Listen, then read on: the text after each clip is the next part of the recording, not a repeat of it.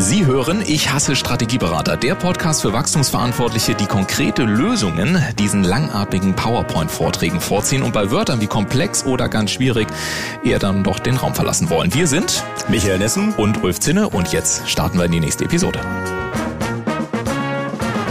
Moin Micha. Moin Ulf. Folge drei, ne? Es ist am Ende dieses dreiteiligen Mini-Podcasts über Strategie.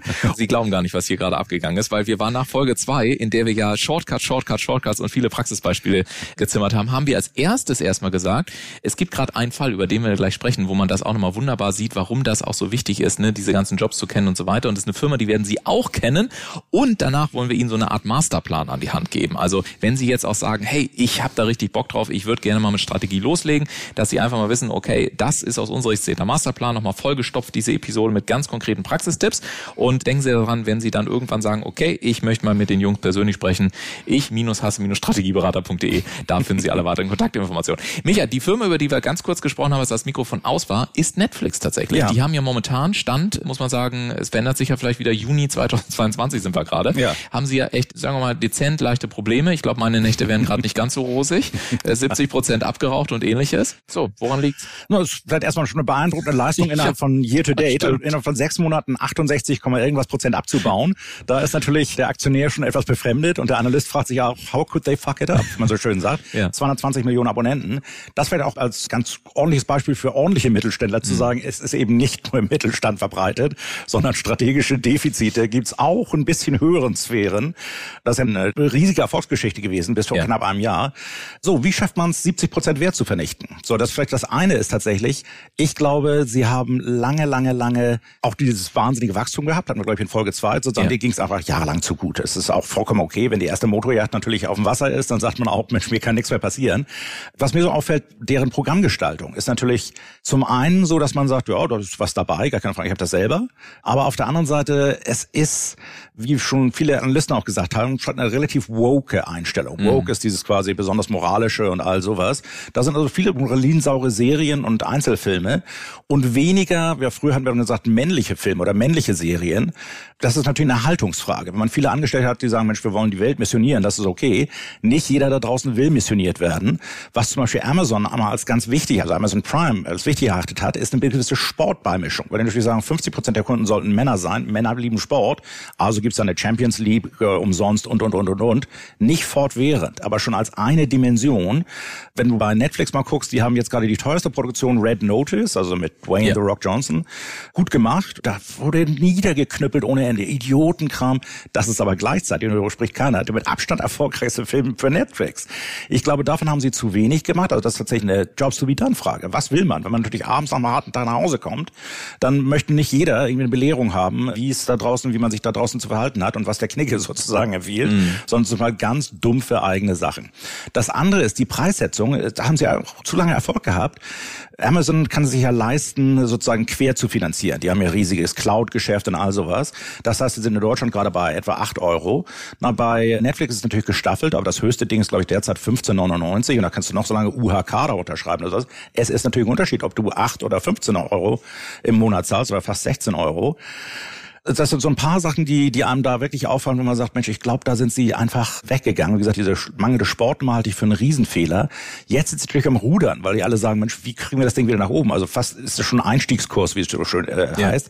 Aber viele von den strategischen Tipps, über die wir gerade gesprochen haben, sind eben da vernachlässigt worden. Mhm. Jobs to be done, Preissetzung, alles klassische Themen, über die man, hast du vollkommen richtig gesagt, viel früher hätte nachdenken müssen. Mhm. Na, aber der Luxus ist natürlich zu sagen, warum sollten wir darüber nachdenken? Es ja. regnet doch Geld. Ja. Ja. Und du hast das gerade mit Amazon angesprochen, weil das finde ich so spannend. Ich habe da auch lange drüber nachgedacht, warum ist es eigentlich bei Amazon Prime anders? Ja. Und ähm, witzigerweise verbinde ich mit Amazon Prime, ich weiß nicht, wie es dir geht, aber ich mhm. verbinde damit im Kopf auch erstmal was anderes. Also mhm. bei Netflix habe ich einfach im Kopf, okay, das ist ein Streaming-Dienstleister, da kriege ich Filme. Mhm. Bei Amazon Prime verbinde ich erstens, okay, ich kriege meine Ware möglichst schnell. Mhm. Ganz cool nebenbei, in Anführungszeichen nebenbei, mhm. habe ich auch noch Zugriff auf XYZ.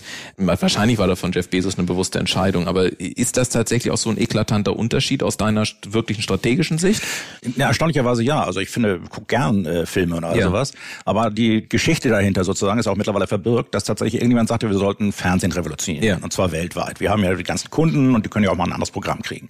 Und dann hat irgendjemand, ein sehr cleverer Typ bei Bezos gesagt, oh, Fernsehen allein könnte noch nicht genug Raison sein, nicht genug Grund sein zu ändern. Ja. Lass uns das koppeln mit unserem Zustellungsgeschäft und sagen, hey, Amazon Prime ist vor allen Dingen ein super schneller Zustellungsservice mit allen Goodies und hast du nicht gesehen. Und by the way, on top gibt's dann noch Programm. Ich glaube, mittlerweile ist das anders sozusagen in der Wahrnehmung der Leute, aber die Grundidee fand ich sehr, sehr clever, zu sagen, setz eben nicht nur auf eine Karte, sondern sagt, für lumpige acht Euro im Monat kriegst du die Pakete viel schneller. Mhm. und du hast noch erstklassige Filme und äh, deshalb, glaube ich, können sie sich auch erlauben, und das funktioniert ja, noch die Filme zu bepreisen. Weil Netflix hat ja mal gesagt, Mensch, genau. wir machen es umsonst, also ja. ist alles all in sozusagen. Aber manchmal ist all eben nicht all genug sozusagen.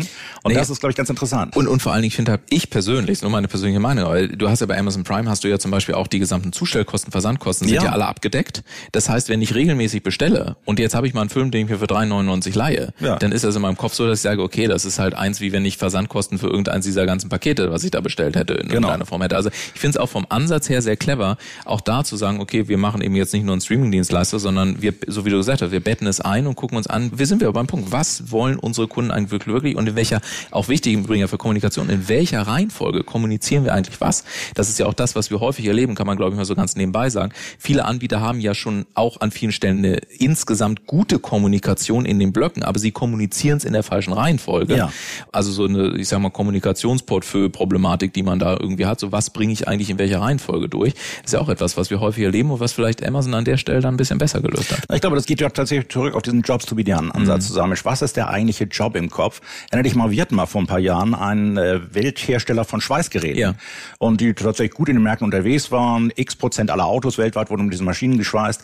Und je mehr wir mit den tatsächlichen Nutzern sprachen, umso mehr sagten sie, ich brauche kein Schweißgerät, ich brauche ein Schweißsystem. Mhm. Und ich brauche eine operative Garantie. Also es läuft rund um die Uhr und all sowas. Und das ist mir das Doppelte oder Dreifache wert. Und das war für diesen Kunden auch eine riesige Erkenntnis zu sagen, ah, der echte Job ist also nicht das Schweißgerät auszuliefern, sondern das ganze System bereit zu halten und dann noch Schulungen zu machen und all sowas. Haben steil mehr Geld verdient dann.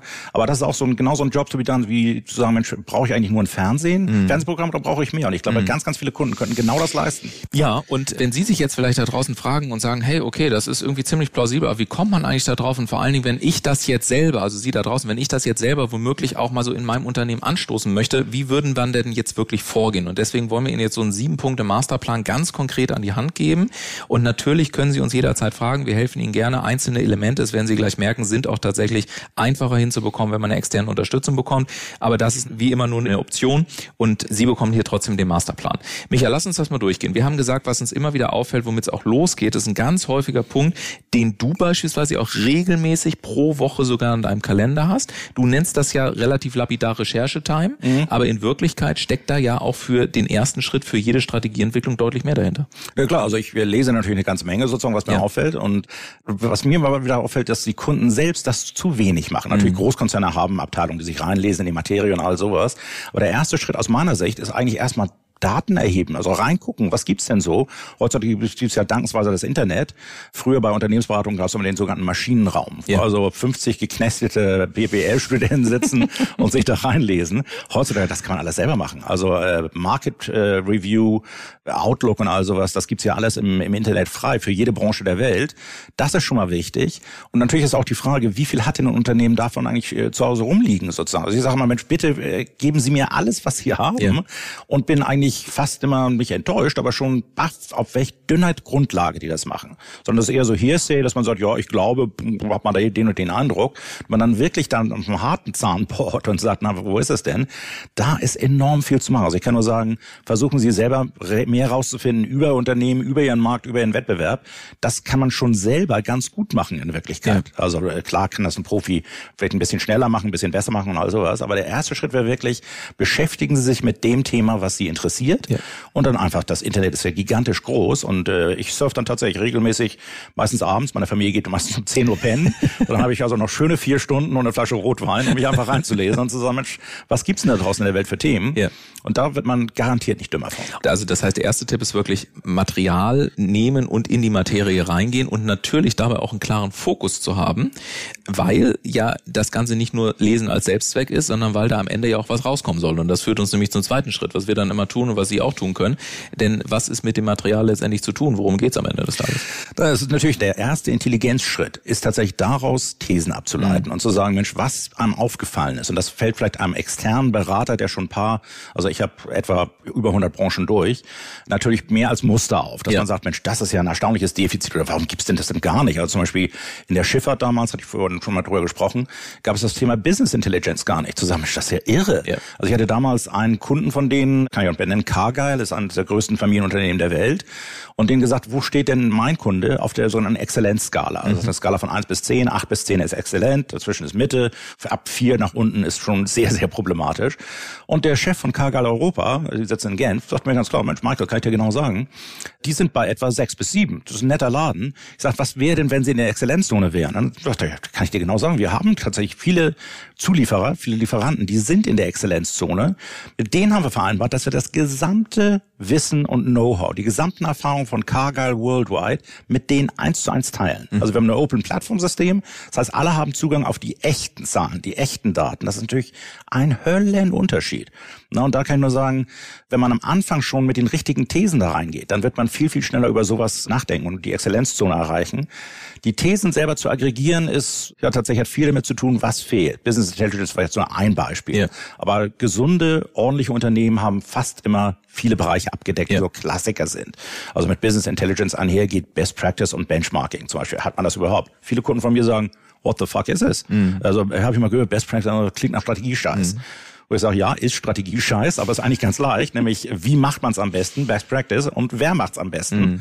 So, und äh, das ist, glaube ich, eine gute Sache bei Thesen, erstmal zu sagen, was fehlt aus der eigenen Sicht oder was ist schon Überangebot. Und man sagt, Mensch, wenn natürlich zehn andere Leute das anbieten, dann wird es mal vom Pricing irgendwann schwieriger. Ja, ja. Und mit diesen Thesen, das ist ja wirklich dann so das Fundament, also was wir Ihnen auch nur wirklich nahelegen können. Wir haben es ja selber auch x-fach erlebt, äh, weil es ja auch immer in den Gesprächen, und das ist dann so der nächste Schritt, in den Gesprächen darum geht, die Thesen ja immer wieder abzugleichen mit dem, was ja dann die Gesprächspartner sagen. Die Frage ist jetzt natürlich, mit wem spricht man denn und in welcher Reihenfolge idealerweise?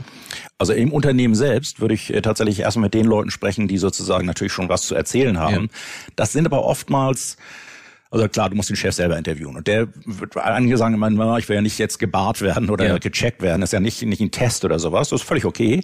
Aber man muss schon natürlich ein paar Leitende haben, um zu sehen, auf welchem Stand sind die gerade. Wie mhm. sehen die die Welt? Was ist sozusagen deren Weltbild? Und auch da ist natürlich interessant, was im Fokus ist und was weniger im Fokus ist. Und man sagt, das ist nicht so mein Ding. Tatsächlich Kundenbeziehungen oder Kundenjobs wie dann sprachen wir oft drüber, wird oftmals im Marketing verordnet. Zu sagen, ja, da müssen Sie mal den Jim fragen, der hat da irgendwas mit Marketing. Mhm. Da kann er sagen, das ist nur ein Ort, wo bisschen was stattfinden sollte, ja. aber ganz viel ist halt tatsächlich äh, ganz oben. Ich würde mir Leute raussuchen aus verschiedenen Ebenen. Ich würde immer mal einen Profinörgler mit reinnehmen, um zu sagen, okay, was ist denn die, in Hamburg würde man sagen, die sogenannte Scheißhausparole, die ja. gerade über die Gänge getrieben ja. wird, wo man sagt, das kann ja nicht funktionieren. Da gibt es dann doch erstaunliche Sachen. Aber natürlich, dass man einfach auch, und das ist, glaube ich, ganz wichtig, nicht nur bei den Leuten abholt und sagt, wo stehen die, sondern denen auch signalisiert, Mensch, jetzt kommen wir mal ins Denken rein. Vielleicht reinkommen, ganz wichtiger Hinweis von dir, den du ja auch immer sehr, sehr praktizierst, ist, was ist der allererste wichtige Schritt? Mhm. Und der ist für mich in Action gehen, mhm. reinkommen, losgehen. Jeder erste große Leise beginnt mit einem ersten Schritt. ja. Wir kennen was im chinesischen Sprachraum. Und das ist schon wieder Trigger Warning. Aber ich glaube, das ist ganz wichtig, den Leuten zu sagen, Mensch, nicht dieses, äh, gerade im Deutschen ist es so gern, dass man sagt, hm, das Glas Wasser ist halb voll, halb leer, ich weiß nicht, ich muss drüber nachdenken.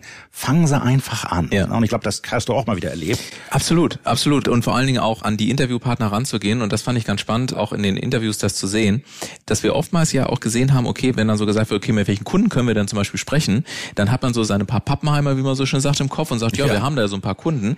Aber es gibt ja auch noch andere Kundentypen, die man auf gar keinen Falle auch noch so als Praxistipp vergessen sollte, um wirklich ein geschlossenes Bild zu bekommen, weil da liegt ja oftmals auch in diesen beiden anderen, liegt ja oftmals auch dann äh, wirklicher Erkenntnisgewinn drin. Na, ich glaube äh, tatsächlich, das eine ist sozusagen, dass man sagt, ja, wir haben da Kunden ja. und sowas, dass man sagt, na, es müssen schon Kunden sein, die auskunftsfreudig sind. Also maulfaule Norddeutsche nützen ja. eigentlich nicht so stark sozusagen.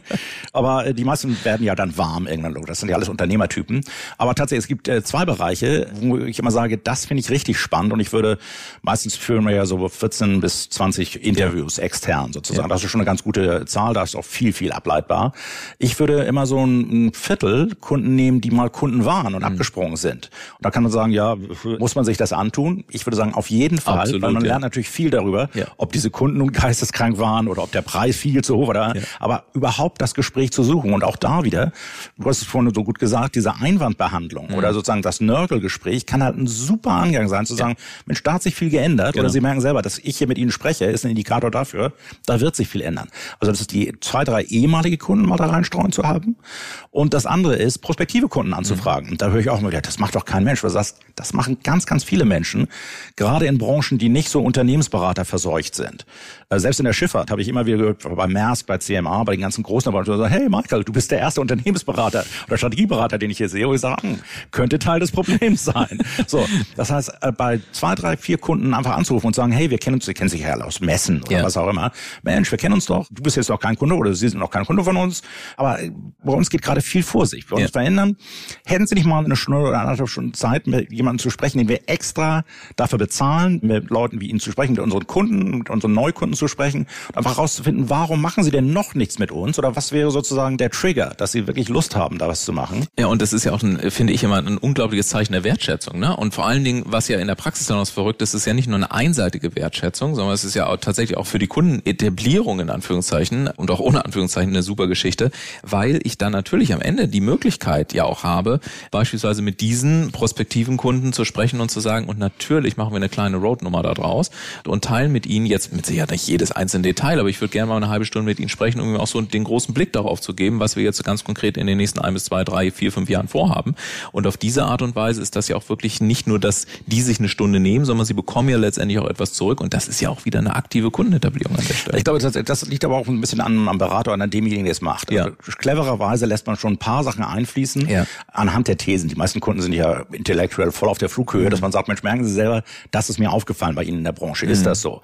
Da gibt's viele Sachen, erinnere dich mal, wir hatten mal einen Kunden, der bei äh, Solarsystemen war. Ja. Wir haben gesagt, Mensch, Sie müssen eigentlich ein iPad an der Wand haben, genau. der mir die Ströme zeigt. Und der Typ hat sofort mitgeschrieben. Ja, genau. Gesagt, ja. das ist schon ein bisschen her. Aber das war einfach so, wo du auch sagst, ja, auf lau den Tipp. Ja. Und das andere ist genau, wie du sagst, das Anschlussgespräch ist natürlich für unsere Kunden dann super interessant mhm. zu sagen, Mensch, sind jetzt zwei, drei Monate vergangen, wir haben das erkannt, wir haben die Präsentation intern. Ich würde Ihnen gerne so ein bisschen mitgeben, wo wir jetzt stehen, was wir machen wollen. Und das ist, wie gesagt, für alle Branchen, die nicht komplett Berater verseucht sind. Und das mhm. sind mehr, als man denkt. Ist das ein spannendes Thema. Mhm. Also fassen wir zusammen, wir haben in die Materie reingehen, also sprich lesen, alles zusammensuchen, Thesen aufstellen. Du sagst ja auch immer so schön, ohne Thesen nichts gewesen. Dann äh, interne Player interviewen, externe Player interviewen und bei den externen äh, bestehende Kunden, ehemalige Kunden, prospektive Kunden. Ich glaube, was immer noch ganz wichtig ist, können wir auch sagen, strukturierter Fragebogen hilft. Also ja. ein totaler Freestyle ist alles andere als äh, wirklich gut an der Stelle. Dann hat man nur eine ganze Menge Daten und dann kommen wir natürlich zu Schritt fünf an der Stelle.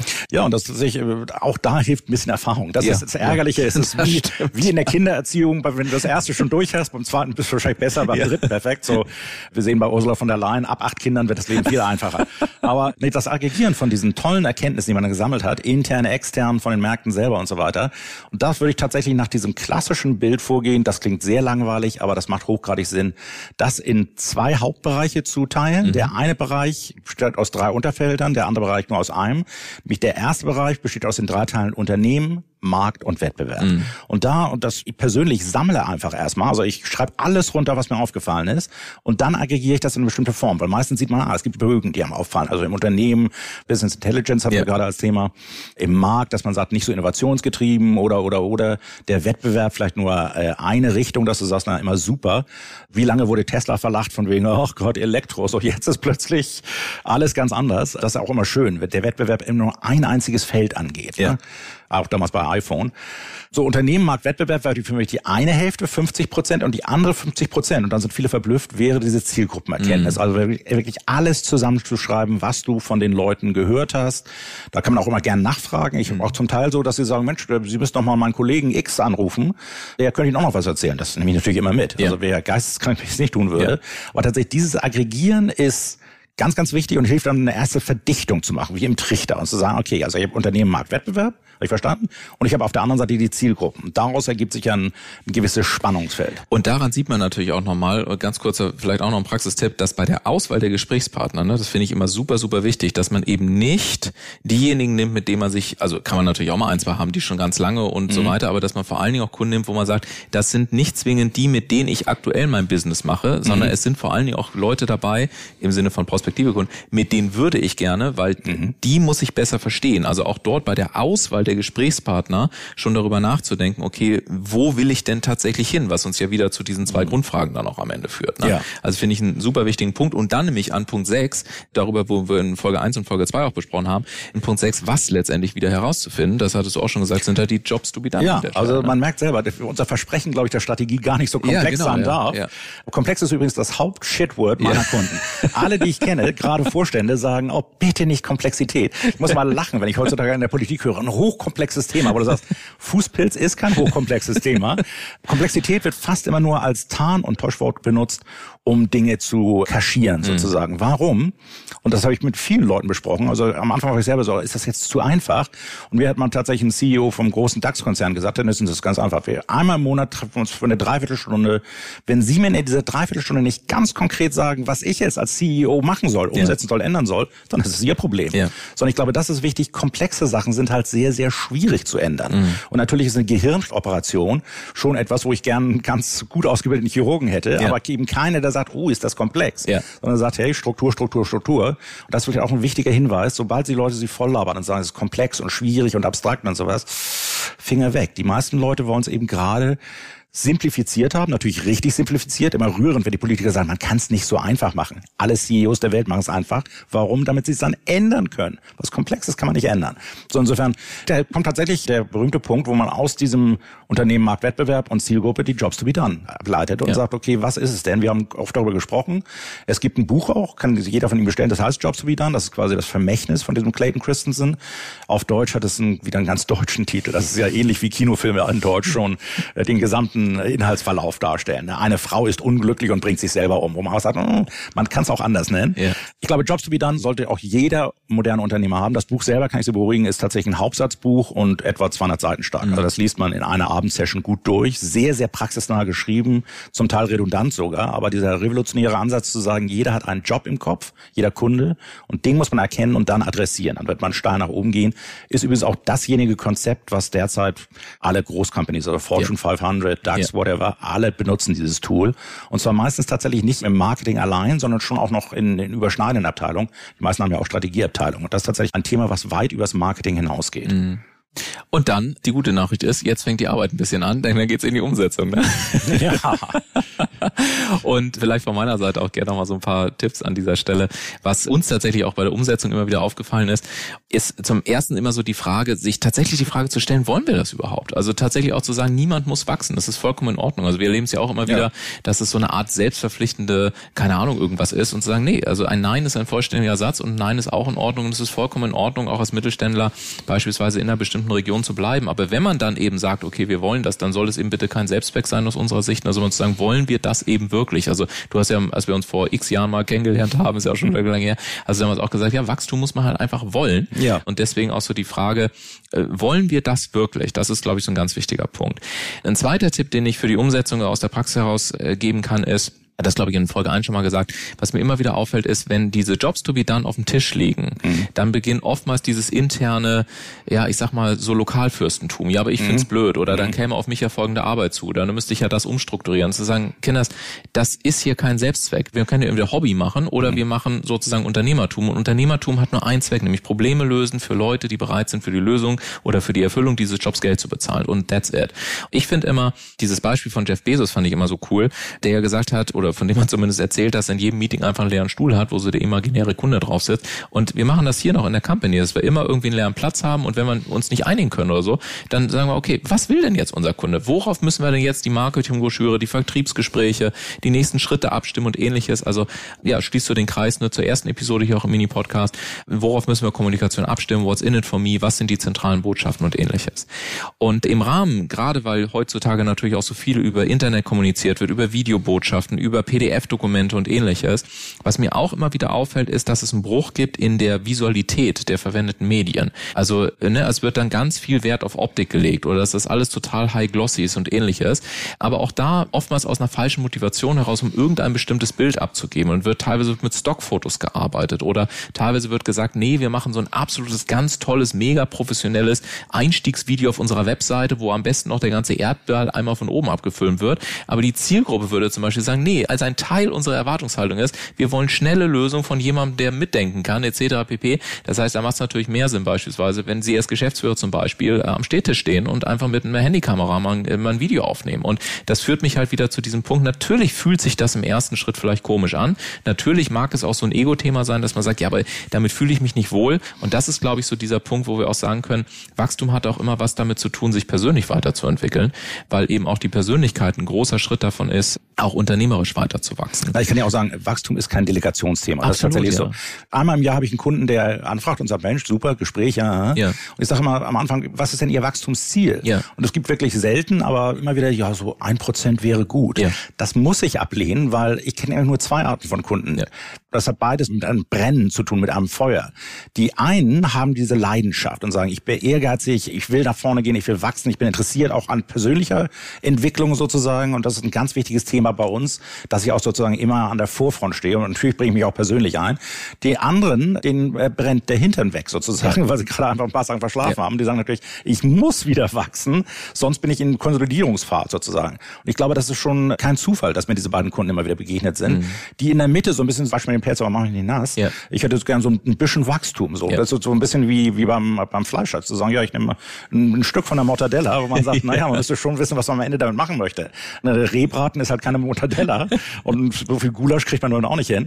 Aber das finde ich ein, genau, was du sagst, ein ganz, ganz wichtiges Thema, zu sagen, der alte Herrhausen, der Banker, den sie bedauerlicherweise in die Luft gesprengt haben, hat immer so schön gesagt, Macht muss man auch wollen. Mhm. Und genau wie du sagst, dieses Thema kann man auch alternieren. Wachstum muss man auch wollen. Ich sage vielen Leuten in meinem Bekanntenkreis, Glück muss man auch wollen. Ja. Aber das ist ein ganz wichtiges Thema. Viele sagen, ich bin irgendwie unglücklich. Oder du sagst, Mensch, du musst es wollen. Ja. Forcieren. Ja. ja. Also das ist vielleicht nochmal ein kleiner Praxistipp. Und äh, in dem Zusammenhang fällt mir auch noch ein Praxistipp an, von meiner Seite wahrscheinlich auch der letzte. Dann bin ich zumindest durch erstmal für diese drei Mini-Podcasts, weil du gerade gesagt hast, ja, wirklich anfangen und loslegen. Und das ist mir tatsächlich auch nochmal ein Anliegen. Also gerade bei den kleineren Einheiten erlebe ich das so. Oftmals, die sind von einem Autor sehr geprägt, der heißt Simon Sinek, den kennen mhm. sehr viele auch durch seinen TED-Talk, der eine legendäre Arbeit gemacht hat. Der Ansatz ist per se brillant. Das Buch heißt Starting with Why, also finde sozusagen dein Purpose, dein Existenzwerk und bau von dort aus dein Unternehmen weiter auf. Und er hat ja damals sich Firmen wie eben Apple angeschaut und so weiter und hat immer gesagt, okay, es gibt im Kern eigentlich ein Why und alle anderen starten eher mit einem Was-Ansatz. Und in der unternehmerischen Praxis, und das mir nochmal wichtig zu sagen ist, ich stelle oftmals fest, dass es aber dazu verleitet, dass sich viel zu lange mit diesem Why auseinandergesetzt wird, also mit mhm. diesem Purpose und warum gibt's uns überhaupt und so weiter und so weiter. Und ich will ganz deutlich machen, wenn man eine gewisse Größe erreicht hat, wenn das Wachstum wirklich ins Rollen gekommen ist, dann macht das auch Sinn. Also für Großkonzerne macht das natürlich Sinn, für größere Mittelstände macht das wirklich Sinn. Aber wenn sie aktuell noch ein kleinerer Mittelstände sind, wenn die Zahlen noch nicht stabil sind, ist wirklich mein Appell, nicht auf der Why-Ebene anzufangen, sondern eher auf der What-Ebene anzufangen und zu sagen, was bieten wir eigentlich an, welchen Job lösen wir und das Ding erstmal 50, 100 Mal im Monat zu verproben, wirklich Cashflow zu generieren, Unternehmenswachstum zu betreiben, Mitarbeiter einzustellen, das Team dementsprechend aufzubauen, die Workflows zu strukturieren und dann macht es natürlich absolut Sinn, sich auch zeitnah mit diesem Why auseinanderzusetzen. Aber gerade wenn es auch losgeht oder wenn man jetzt wirklich auch sagt, okay, ich möchte jetzt, vielleicht hat auch ein Hörer gesagt, okay, ich will jetzt ein neues Unternehmen gründen, ich ziehe das alles mit rein, ich mache mir auch gleich Gedanken zum Thema Strategie, ich will das ordentlich machen. Mein Tipp aus der vertrieblichen Praxis ist, dieses Thema Why Stück weit zurückzustellen, erstmal den Proof of Concept zu fahren und dann wirklich zu sagen, okay, und dann können wir uns auch mit dem Why auseinandersetzen. Das wäre zumindest von meiner Seite noch so ein Praxistipp. Hast du noch irgendwie einen abschließenden? Und ich glaube, was mich sehr freuen würde, ist, wenn nach diesen drei Folgen gerade Mittelständlern klar wird, hey, Strategie ist was ganz Konkretes, also ja. ganz Anfassbares und Strategie macht Spaß. Ja. Und das ist vielleicht ein bisschen rübergekommen. Das, äh, wir beide haben immer Höllenspaß, keine Frage. also die meisten Kunden von mir haben auch Spaß. Also ich habe kaum Kunden, die in diesen Zäsuren sprechen, wie bei RTL ja. oder bei welchen anderen ja. Hallo, guten Tag. Mein Name ist Michael Nissen. Es geht um Strategie.